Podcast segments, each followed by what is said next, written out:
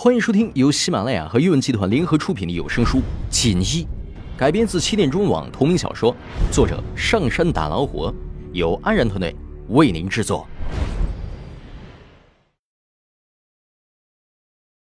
第九百三十一集，安排。从朝廷的消息来看，此番又派刑部尚书来查，不过。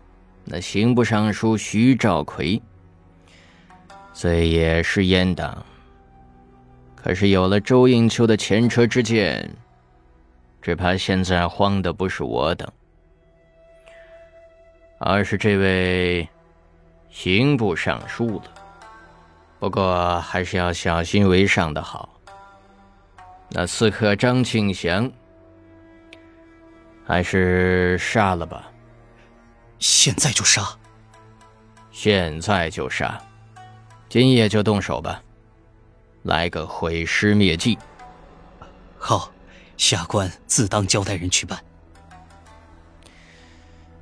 朝廷那边，陛下虽是让刑部来彻查，似乎并不想将事闹大，可是还是要小心提防。陛下最擅长的。乃是明修栈道，暗度陈仓，要提防陛下突下江南呢。有这么严重啊？哼，这是昏君，行事无常，自然要小心才是。再说，小心使得万年船。若如此，该如何防范？不如。就想办法让孝陵卫那儿严加防范，尤其是要提防人渡江。孝陵卫在城东，乃是南京城外最重要的重镇，与江北遥遥相望。此处有完备的军事设施，可以说是保护南京城的最重要堡垒。那孝陵卫那边，那孝陵卫的指挥使刘阔。找人去打招呼，告诉他，出了差错，他跑不掉。除此之外，拿出三十万两银子来犒劳一下魏中的将士。要舍得银子，若是连银子都舍不得，如何让人卖命呢？当然，这是其次。江岸的各处渡口和码头。要严加防范，我等外松内紧，只要有所提防，便可保江南无忧。那要不要撤了沿岸的百姓啊？不必啦。那昏君残暴不仁，他的身边的奸贼，更是压榨百姓。视百姓为猪狗。正因为如此，倘若朝廷发难，势必引发江南人心的惶惶。江防那里多留百姓，若是真有大军渡江，他们难辨敌我，只怕就要对百姓动手。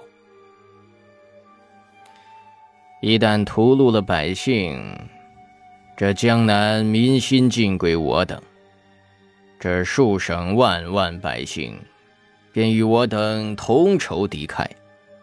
此等残暴之事，也就如强弩之末，不战自溃了。妙啊，真是妙不可言呐！昏君乱臣无道，残害百姓，谁不畏惧呢？嗯。各府县，还有各位的文武，是怎么看待这件事的呀？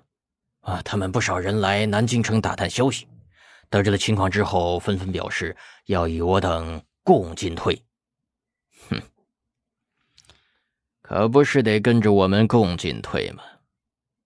周应秋死了，现在这上上下下谁也难逃干系。现在不是我们让他们共进退，是他们求着与我们共进退。平日里这些人跟着我们富贵久了，现如今也该轮到他们和我们同心协力的时候了。正是。嗯。哦，对了，还有一事，我们暗中造的那些火铳和火炮，尤其是佛朗基人那儿购置的大炮，都。预备好了吗？预备好了。嗯，该见真章了，也该告诉这昏君，什么叫做得人心者得天下。当初啊，这昏君在朝堂迫害东林，亲近那些阉党奸佞的时候，我们就该清醒。这当然也要感谢那个张敬一。若非张敬一折腾什么新政，要是我等江南正直忠义之士死无葬身之地，或许我等还下不来这样的决心。可如今，他们至少告诉了我们一个道理，那便是，在朝堂上。指望这昏君是没有用的。能否重政营朝，靠的不是那昏君的吝啬，而是要让他们知道，我江南数省可以众志成城，也可予以他们迎头痛击。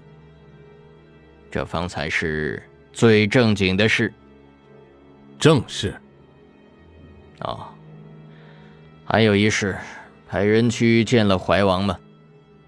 怀王殿下怎么说？啊，他怕是。起初还见了我们的人，与我们的人谈古论今。后来他突然听闻朱应秋遇刺，似乎觉得蹊跷，便立即闭门谢客，装起病来了。我们已是接二连三的派人去求见，他是却也不肯见，只说身体不好，不便相见。哼这怀王既不敢承担大任，那么只有指望江西建昌府的义王殿下了。